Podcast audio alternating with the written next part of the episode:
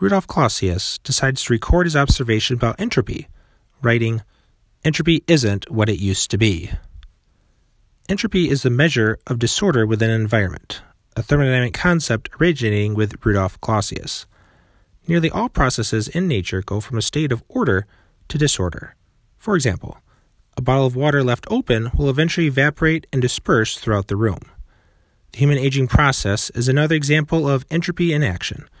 And, like what people say about their bodies as they age, it isn't what it used to be. A thermodynamic system may decrease in entropy, like how plants produce sugars during the process of photosynthesis.